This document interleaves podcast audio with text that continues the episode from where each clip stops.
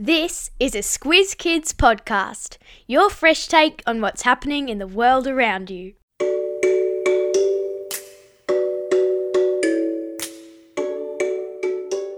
Hello, Squiz Kids listeners, and the warmest of festive season wishes to you all. Welcome to this very special school holiday Kids versus Adults quiz on the topic of, drumroll please,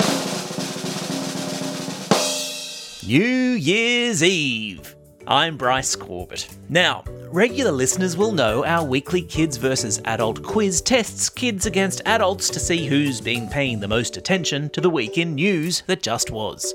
But because we're on holidays, we're changing the format a little bit. Instead of a news quiz, today's quiz is a general knowledge one about New Year's Eve, as we bid farewell to 2022 and look hopefully towards 2023. And instead of the usual five questions for kids and five questions for adults, we're pushing it out to 10 questions each. Yep, that's twice as much chance for kids to prove, once and for all, they are smarter than adults. So, here's how it will work I'll ask 10 questions about New Year's Eve for the kids, then 10 questions for the adults. Whoever gets the most number of questions right wins. Easy peasy. Shall we jump straight in? Okay, kids, here we go. Question number one How many days are there in a normal year? Yeah, that's right, it's 365 days. Question number two How many days are there in a leap year? Yeah, that's right, it's 366 days. Question number three In a leap year, what date in February exists that doesn't exist in a normal calendar year? Yeah, that's right, it's the 29th of February. Question number four the world's attention turns to which Australian city's famous New Year's Eve fireworks display each year, famous for its Harbour Bridge and Opera House. Yeah, of course, it's Sydney. Question number five Kids all over Australia get to stay up until what time on New Year's Eve to ring in the new year? Yes, of course, it's midnight. Question number six not strictly a New Year's Eve question, but vaguely related. What did Cinderella's coach turn back into when the clock struck midnight? Yeah, that's right, it was a pumpkin. Question number seven True or false? One of the stranger New Year's Eve traditions from around the world sees farmers in Romania going out and talking to their cows. Yes, it's in fact true. Question number eight True or false again? In Greece, some households hang onions on their front door for good luck in the year ahead. Yes, my friends, that is true as well. Question number nine. In Paris on New Year's Eve, fireworks are set off on what famous monument? Is it A, the Arc de Triomphe, B, the Eiffel Tower, or C, Remy the rat from the movie Ratatouille. Yes, of course, it's from Remy the rat. No, it's not. It's from B, the Eiffel Tower. Question number 10. Which Australian capital city is the last one to ring in the new year?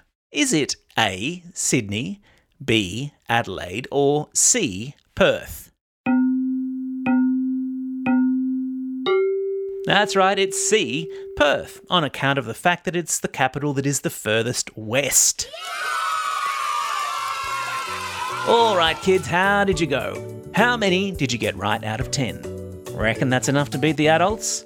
Only time will tell. Okay, adults, you ready to do this and show the kids who's smarter? Let's jump straight in. Question number one What do the words Auld Lang Syne mean? Yeah, that's right, they mean times gone by in Scottish. Question number two Which state of the United States of America is one of the last places on the planet to ring in the new year each year thanks to its position relative to the international dateline? Yeah, that's right, I'm talking about Hawaii. Question number three. Which South Pacific island, part of Polynesia, is the first country to see the sunrise each day thanks to its proximity to the international dateline? Is it A. Samoa, B.